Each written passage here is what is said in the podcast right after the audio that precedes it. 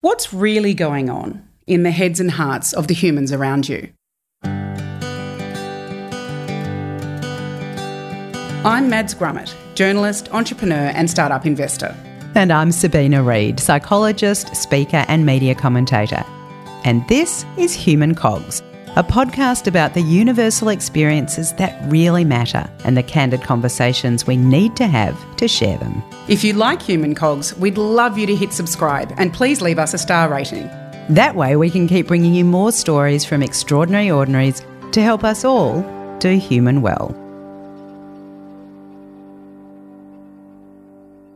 Ange Harbinson is an entrepreneur, tech and innovation trailblazer digital strategist, and lover of all things data. In 2019, when she was still the managing director of Thirst Creative, a marketing, design, and digital agency that she co founded with her husband, Ange saw a gap in the market for online resources to support people going through separation and divorce. And so she co founded the Separation Guide. The Separation Guide is a divorce technology platform designed to make separation and divorce simpler and less stressful by providing resources, guidance, and referrals. Utilising her marketing nous and her passion for social impact, the Separation Guide has already helped close to 300,000 people, and the resources on offer continue to grow. With approximately 40% of marriages ending in divorce, the ripple effect is wide reaching, impacting not only the separating couple, but also family, children, and friends, as well as the workplace. I invited Ange on Human Cogs because I've seen firsthand many friends and clients struggle to navigate the emotional, legal, financial, and relational challenges that separation can create. And it's clear people are in need of more support and a roadmap to help them navigate the complexities and pain of separation. In this conversation, Ange highlights the four different pathways that can be taken when a couple separates, emphasising the goal is to avoid costly court proceedings wherever possible. She references a podcast available on her site, which helps educate parents on how to tell their children that they're separating, and she explains some of the impacts of divorce on the workforce, including reduced productivity and absenteeism. This is a practical chat that will interest anyone who is thinking about or in the process of separating. It's a pragmatic yet hopeful exchange, and I hope it will help minimise divorce stigma and shame and help dial up a sense of agency and empowerment for anyone experiencing the end of a marriage. Here's my conversation with Ange.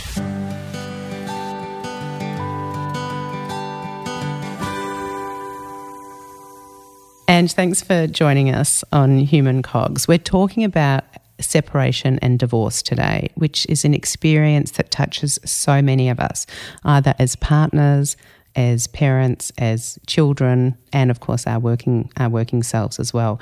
What are the current stats around divorce in Australia? How many of us are getting divorced? They say that around 40% of marriages or, or, relationships will end in a separation.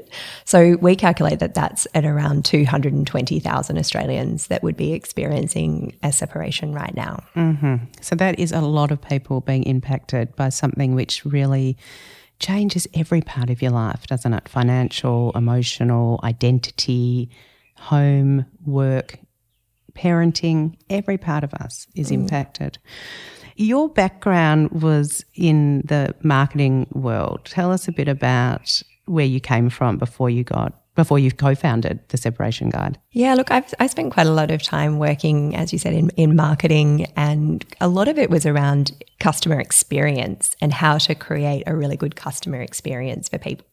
So I worked actually in in corporate. Um, I worked for a law firm, a big law firm, for a while called Mallesons. I worked uh, at a big bank, uh, and I also worked for an accounting firm for a while as well as sort of online uh, education and technology businesses. Uh, before starting um, and working with my husband, uh, growing a digital agency, and that was a marketing brand and digital agency called Thirst Creative. And from that, I got the pleasure of, of, actually consulting to a huge number of different businesses and really about connecting what consumers need uh, with the needs of a business and, and how they can connect together. And that's where, you know, the idea of the separation guide really came from was I personally saw 30 or 40 of my friends that had been through this really horrible situation and, and, been through divorces, and not many had a very good story to tell about their experience. And it sort of struck me that a lot of the pain comes from not knowing how to navigate it. You're, you're at this really emotional point in your life. As you said, your whole world is just turned upside down. It's very private. A lot of people are not, haven't even told their family members that they're going through it. And you're having to deal with all these things about where do I live? How do I tell my children? How do I tell my family? Will my friends still be my friends? As well as what do I need to do here? Like, what can I afford this? Uh, where am I going to live? So many things. Mm.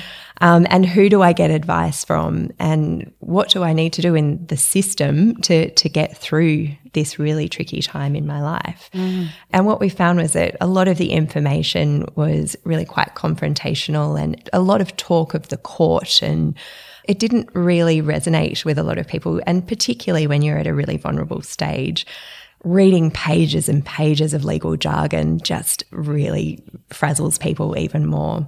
And so that's where we thought, well, why don't we create something that helps guide and educate and does it in plain English mm. so we can all understand it?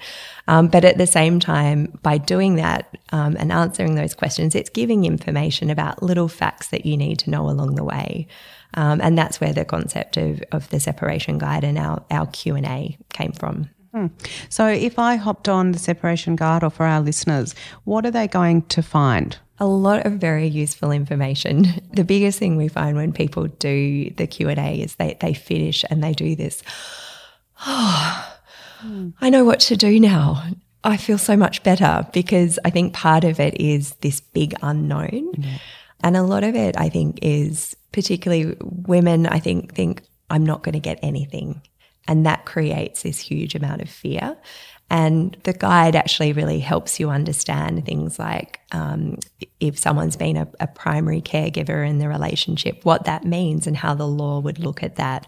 Um, if you were dividing, say, your assets and liabilities, if, if someone has stayed at home with the children, spent, taken time out of the workforce, and therefore maybe their career hasn't they haven't earned the same salary as their partner, they haven't got the same superannuation as their partner, and maybe their long term needs are a little bit different.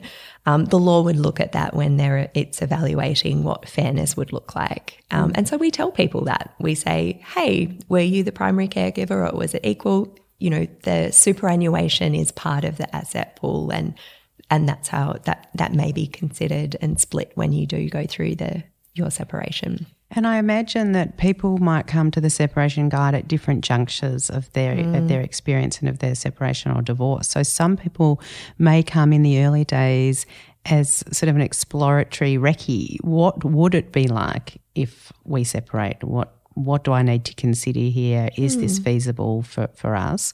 And I imagine you've also got people who are further down the track who may have found some real uh, hurdles or roadblocks or challenges, and they're now looking to upskill or perhaps change trajectory or change direction in their approach to the separation or the divorce? Absolutely, absolutely. We have around 30% of people that come to the site are actually thinking about separating. So they are exploring, and, and I think you've told me a stat before, Sabina, that you know some people can be in that that state of ambivalence for up to seven years. Yeah. So we know that that's real, and um, and we do give resources and things to help people in those early stages to think about what they might need to consider.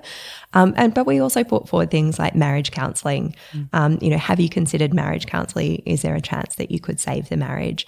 Um, so we put that forward, and that's that's often well received, and a lot of people do um, take that up before making that big decision that yes, it is time to separate. This is a more of an emotional, um, psychological question, but for so many people and perhaps culturally, we view divorce as a failure. Yeah. It, nobody gets married with the idea that perhaps one day they'll be divorced. How can we reframe that? Because that's that's not mm. the belief that I hold. Um, I've talked to so many people, clients, friends, media, strangers around this topic that longevity is not necessarily the best metric of a healthy relationship. How long we spend together doesn't mm. always reflect um, it's it's worth. And I think that's that's music to the ears of people who are separating, realizing that there's a lot of gifts in the relationship, and there has been, and often children, of course, involved as well. Um, how, how, what are your thoughts on how we can reframe that idea that it's a mm. failure? Yeah, it's, it's, such an ingrained thing, isn't it? It's, I find it actually fascinating. Um, there's this shame about even speaking of divorce, uh, even on you know, I, I, might share things on on social media about things to do with what we're doing with the separation guide, and it's interesting how different people engage in the the conversations with different topics that I put forward, uh, and I, I do find that that is just something that is there's this it's a taboo topic but it doesn't need to be that way. And as you say you know happiness is the most important thing. We see a lot of people who have left a, a, very unhappy relationship and go on to have a very happy life whether that's by themselves or with someone else afterwards and they say that look that was the best decision i've made and that was the best decision for my children as well um, to not be suffering through what really is like a loveless a loveless love marriage. We change jobs. We recognize that something hasn't worked in projects that we do and we try again. Um, and I think, yeah, separation should be considered with the same lens. Mm, I agree. I agree with you. What do you think some of the most challenging aspects are to separation and divorce? What are you seeing through the separation guide that people are really struggling with? The the emotion of it is a, a big part of it. That as we touched on the, the feeling of failure and getting past that. There's a phase that people go through where they're really working through what that looks like emotionally before they're actually ready to start talking about some of the more legal or financial elements uh, that they need to.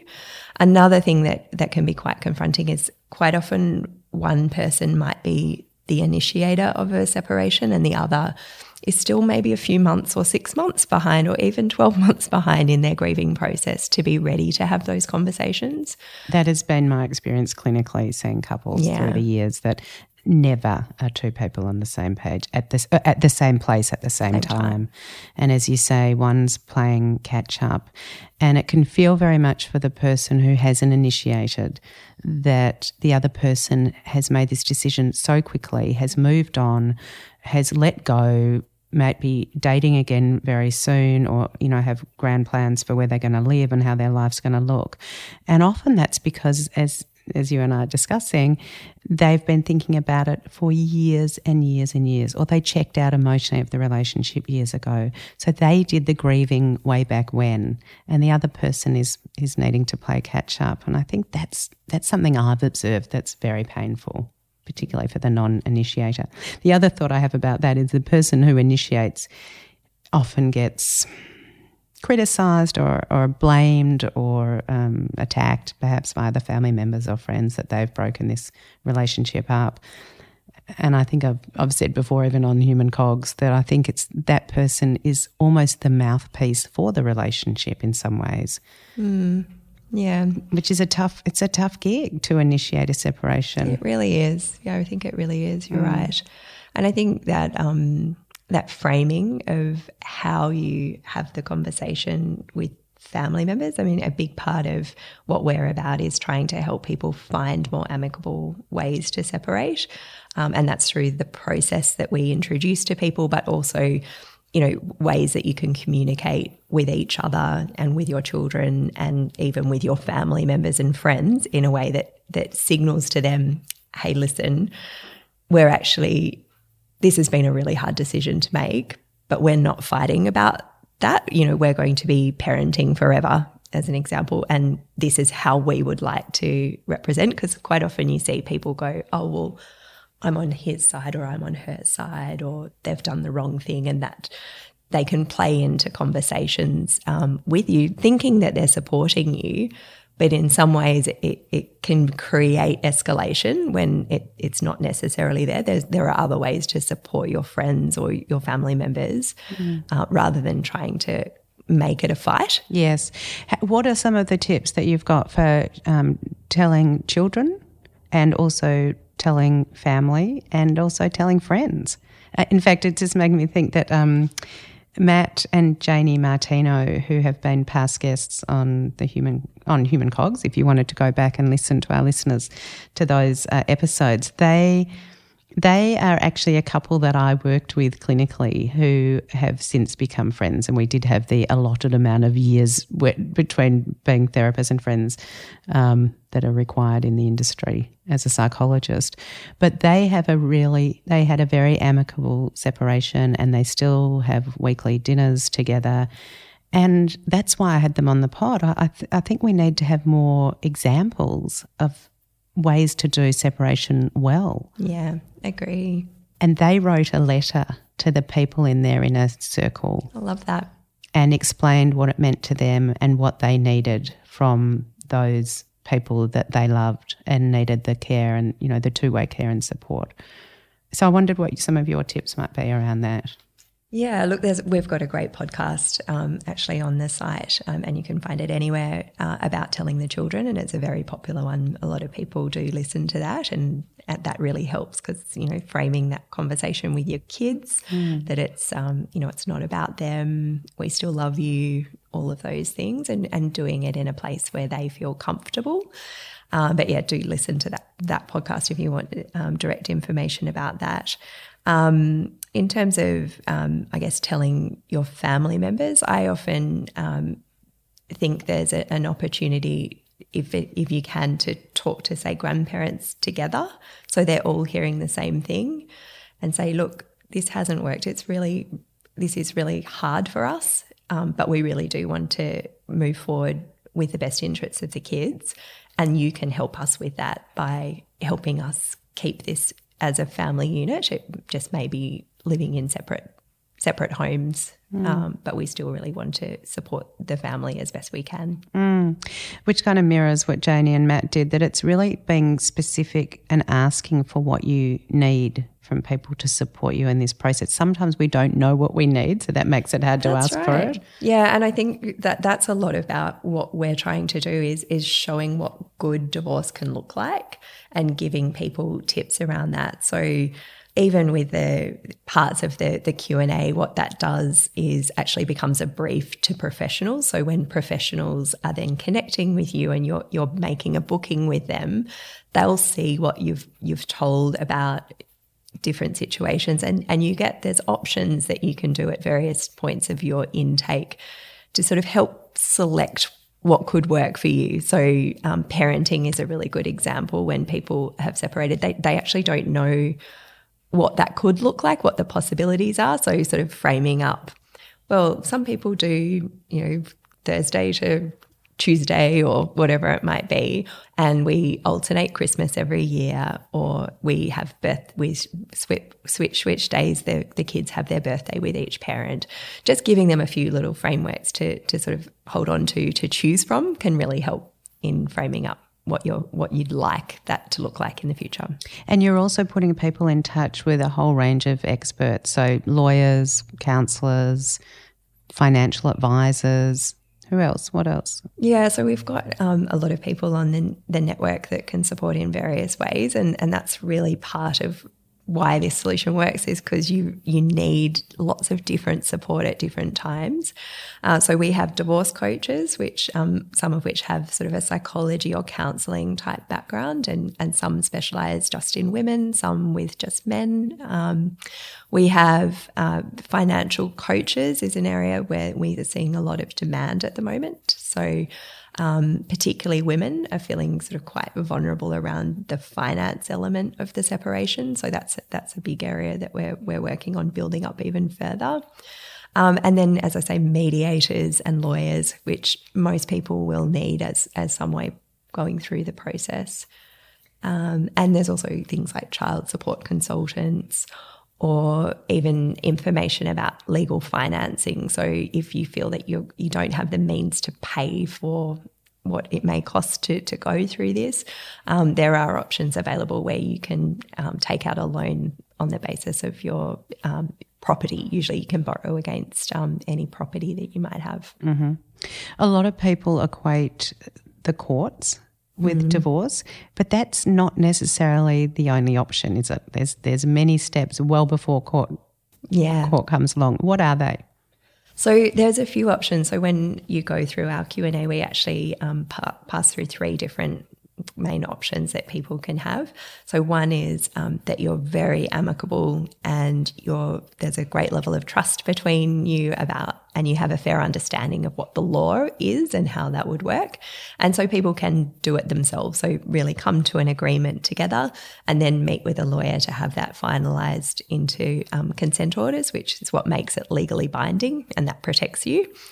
Um, the next is what we call guided separation, which is a mediation first approach. And it, it flips somewhat of traditional mediation in that it is a legally qualified mediator, an FDRP, which is a family dispute resolution practitioner and they work with you as a couple. So if you're really amicable, um, you just don't maybe know what fairness looks like, but you you really want to work together to reach an outcome. That is a, the best possible way to do so.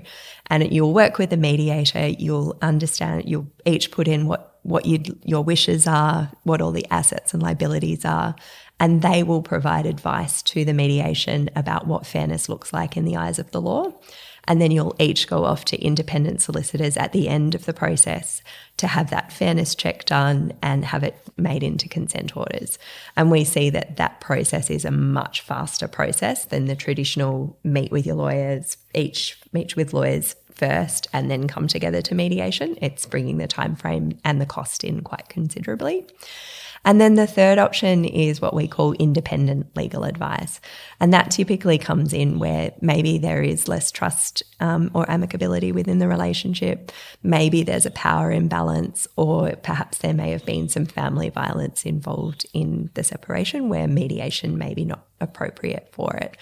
Um, and that's that's great. You can work with independent solicitors, um, and everyone in the network signs an, a, a an ethical charter around um, this ethos of court as a last resort. Mm. Like a big focus of what we've created is is trying to keep as many people as possible outside of the court system and giving you the toolkit to do so by giving you resources like blogs and podcasts and checklists and videos. Um, along with the, the support of really good professionals um, to help you get through in the best possible way. Mm. Uh, that's one of the tools that I saw on the website. It's um, a divorce and separation checklist with 15 steps. That even looking at that, if you're considering separation, can help you identify which you've considered, which you haven't, and what some of those areas look like. So it's really simple tools, isn't it, that you've created? Yeah, it is. I mean, it's just trying to take some of the I guess some of the that maze that you feel like you're trying to travel down and, and help you go through it in a step by step approach. And yeah, I guess my background in, in the tech side is I think the exciting and innovative part of what we've created is we've come into to this really wanting to make a difference and make a social impact with the work we're doing because uh, what probably a lot of people don't know is the societal impact of, of separation and, and how it impacts people beyond just the couple that are going through it.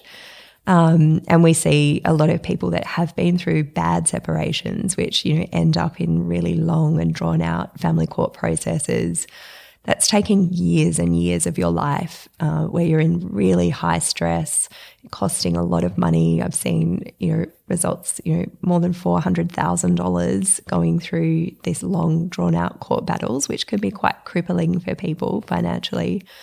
But those people tend to have higher rates of anxiety and depression. Mm. There's higher rates of suicide in those people, higher rates of family violence um, much higher rates of financial poverty and homelessness, and particularly in women, and generational impacts on children. So um, there's there's so many things. It, it's linked to crime, even higher rates of murder are linked where there's been coercive control and and people have been you know caught up in that um, long system.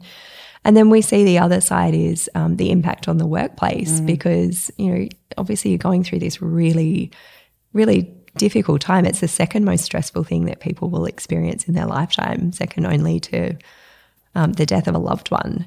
So it is quite a big event. You know, marriage is in that top 10 as well. Yeah. Yeah.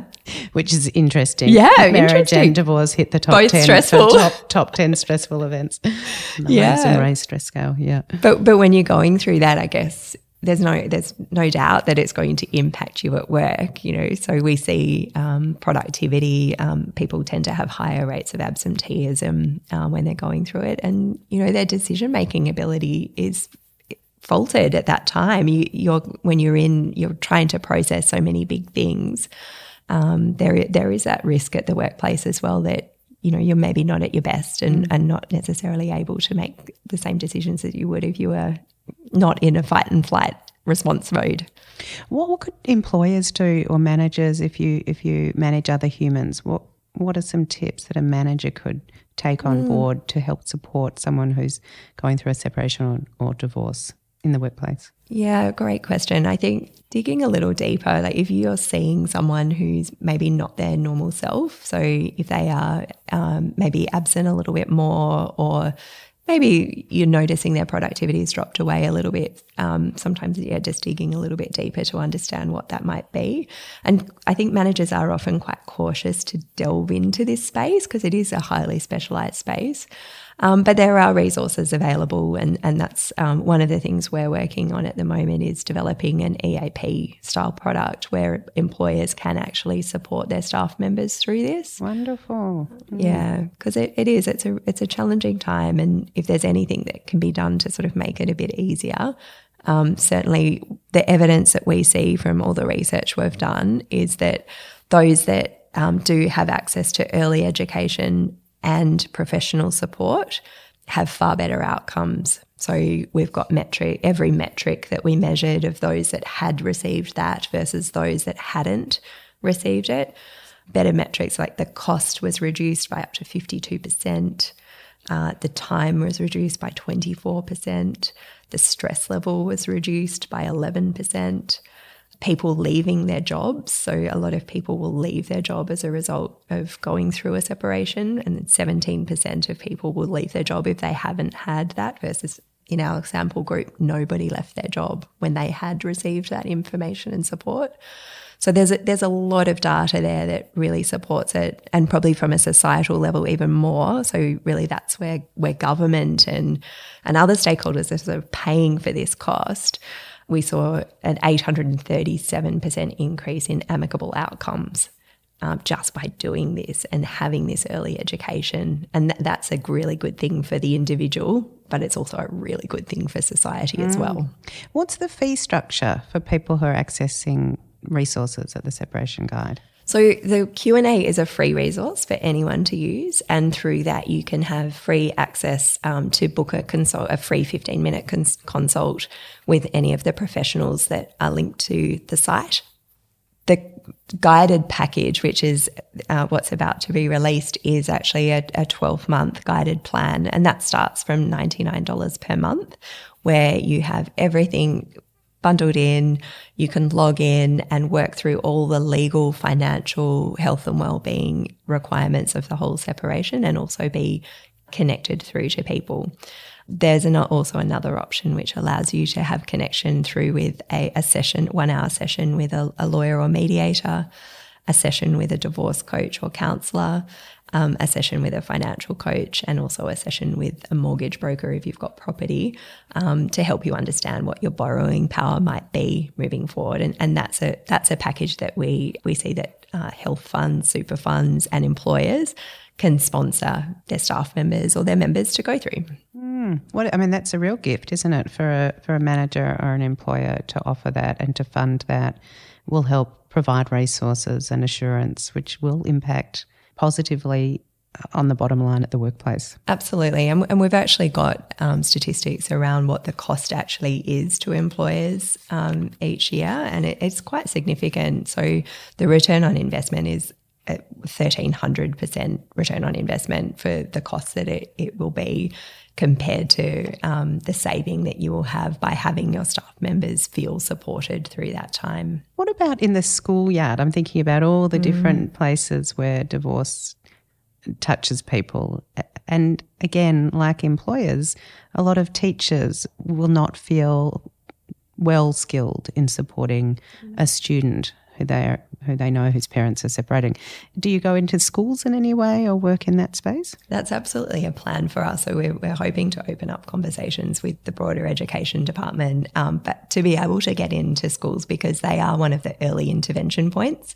Um, often they may see behaviours with children in the schoolyard if they're, or you know, whether it's bullying or change to behaviour or differences in their um, their schooling.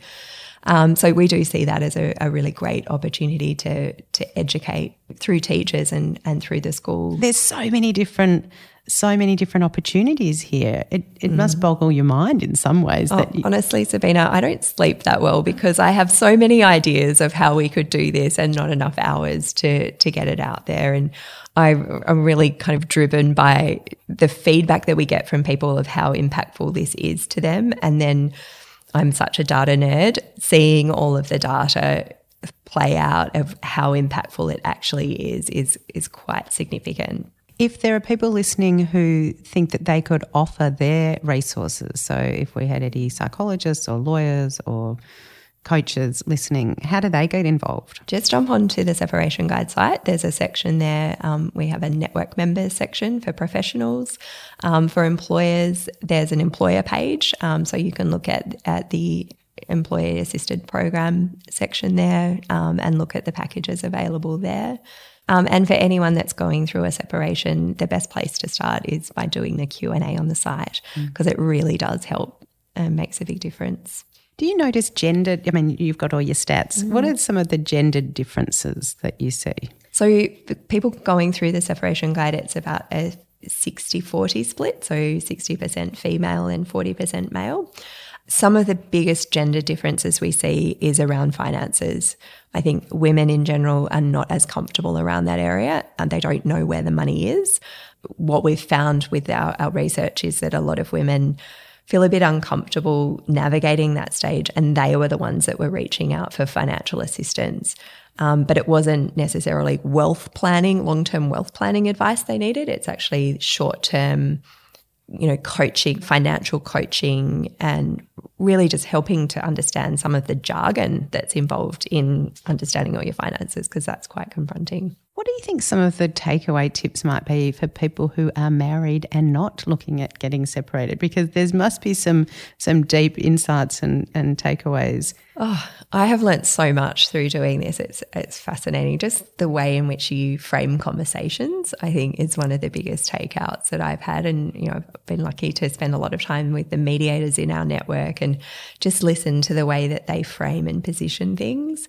Um, and that certainly helped me with my own relationship with my husband and, and also my relationship with my children mm. and the way that I frame that up. Yeah, there, there's just so much you can learn, I think, from watching that. But um, but more so, I mean, I'm in my mid forties.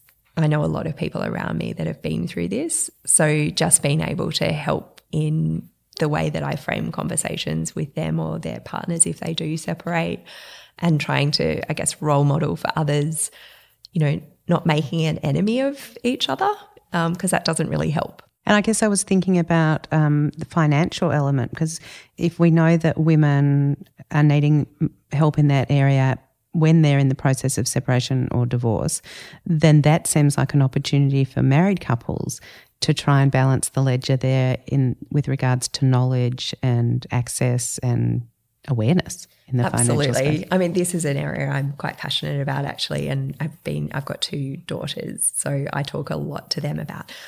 Okay, let's talk about these finances and what does this mean and and really I think financial education at a young age of getting having women more exposed to that.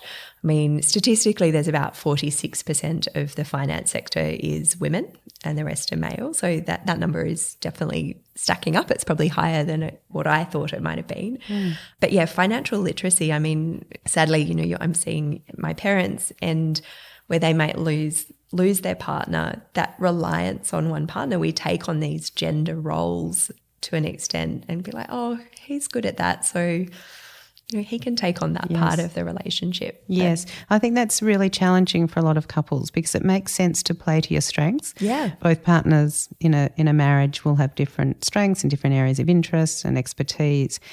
But when you abdicate really all responsibility to one person, that leaves a power imbalance. It does. This conversation's making me think of uh, quite a few of our past guests, and I'm thinking about a recent conversation I had with Jeremy McVean, who was on Human Cogs um, not long ago.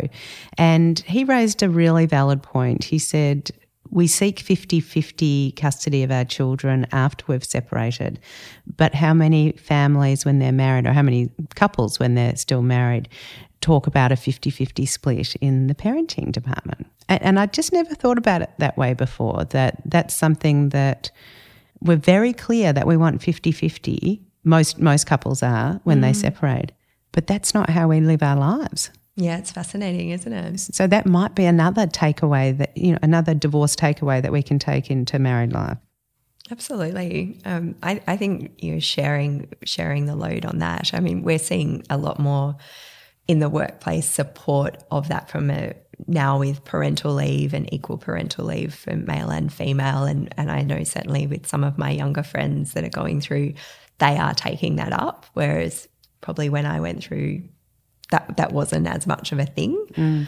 Um, so yeah, I think that's fantastic to see and and to be around your children from a young age. I know I employ a lot of people, and uh, we've got some young dads in our team, and you know, seeing them sharing that working load and, and actually working part time to make sure that they are spending time with their children. I think it's really fantastic um, things to take in. So, what would some of your top tips be? If anyone's listening and they're thinking, I didn't know that the separation guide existed, what can I take away without? I mean, of course, people will dip in and out of what's most relevant to them, but what would your top five tips for a healthy divorce be? Firstly, educate yourself on what you need to know because that really helps to reduce your stress. Don't shy away from working with professionals because the results actually show that you'll end up with a better result and it actually won't cost you as much if you are getting the right advice at the right time. And that doesn't always mean a lawyer, does it? That's right. Five hundred dollars an hour. That's so right. Many other people, and can... and you know, making sure helping helping you to do some of that work yourself to prepare and be ready for that. Because you know, if you are still really vulnerable, there's no point picking up the phone and talking to your lawyer and crying on the phone to them. They're not a counselor. Yeah. So, really getting yourself to that right point of readiness. I think being really mindful of, of the conversations you have with one another and the conversations you have with your children and how you frame that, because that can frame the whole whole way you move forward. I'm hearing you say very, very loudly the importance of being resourced, doing and, and, and everything's here in the one place for you, which is I, is there anything like the separation guide in the world? Have you done? Look, we've we've done a lot of research mm. um, globally to see, and there's nothing that really brings it all together. I think one of the things with ours is our platform tries to bring together the needs of consumers, the needs of professionals, the needs of government, and the needs of employers all in one place um, because they really are all of the stakeholders, the main stakeholders that are going through a separation. And we're trying to make that process of connection between those different people easier mm. um, because that's part of the pain point i think when you're working through this the time frame a lot of people never have not worked with a lawyer before and they get quite frustrated with how long it takes and they don't understand why it takes a long time and it, and it is quite complex. You know the, the law there's there's lots of um, regulatory requirements that they need to work through and things do take some time um, but the, with some of the the technology that we've been able to put in place we, we can show that we're bringing that time frame in and and helping to join some of the dots of you know what's ha- happening and when you give your information to you how long it should it take for them, them to come back to you and um, give you that next piece of advice. And lastly, the children. We've talked about children at school. What do you think children need most to cope well with divorce and separation? And I will just, um, a caveat, I suppose, to that is that I've had so many people over the years say to me, if we hadn't divorced, I don't think our child would be struggling with A, B, or C. And I'm very quick to say to them, I've worked with so many families whose parents are married and the children are dealing with A, B, and C. Yeah. So, not to beat yourself up, I think there needs to be a level of com- self compassion that children struggle. all children struggle with something, and to blame the struggles on the separation, it just beats yourself up. It does. It's not helpful. It's just something I've heard a lot of parents say that I'm quick to, you know, invite them to reframe. I guess. What do you think kids need? If kids can be, it's all about modeling behaviors, right? So if they can see that you're able to speak to one another in a in a positive way, you don't have to be in love with one another anymore to have a decent conversation with one another and, and treat each other with respect. Um, and that's ultimately what you want your you want your own kids to to do in the future as well. So I think yeah, modeling that kind of behavior after separation is is the best way forward. Mm. But I'm not a psychologist. You are. No, yes, but I, but you're obviously seeing a lot of you're having a lot of exposure to stories. Are you firsthand yourself hearing people's stories, or are you? Look, we have a customer support team that do um, have a lot of that face to face or over the phone sort of contact with people. I hear a lot of it um, through just different feedback and surveys, and we, we do survey and, and speak to our customers to really understand what they're going through and what their pain points are, mm. so we can try and help improve um, the platform and, and make it easier for them and give them information and content that will support them. Mm. All right. Well, Ange, thank you. I think um, this will be a, a invaluable uh, resource for so many people who are considering or in the process of separation or divorce. Um, as you know, we finish all our pods with the, the same question, and that question is Who do you think is doing human well? Oh, I listened to a lot of your podcasts, Sabina, trying to come up with a name, and I couldn't come up with a name, but I, I do have two friends of mine that I think uh, have the characteristics of what I think are people doing human well. They are quite optimistic people. They they enter life with that growth mindset of anything's possible, which I think I really love. They're people that have overcome some kind of trauma in their life, but they have the resilience to keep going, um, and that doesn't hold them back in what they're doing. I think resilience is a really strong um, trait that we all need a bit of in our life. Um, and I think the other one is that they're probably some of the biggest givers um, that I know, in that they'll always do something for other people and mm. have a big heart, even perhaps when they've got some things going on for themselves. They're the first ones to give to others, and I really admire those traits in in humans. Yeah, that's beautiful. No one's ever answered that question with more generalist traits, but Ooh. optimism so important. You said growth mindset and resilience and caring and thoughtful for other people. Yeah. I agree with you. They are people doing human well. Thank you for joining us, Ange. Thank you for having me.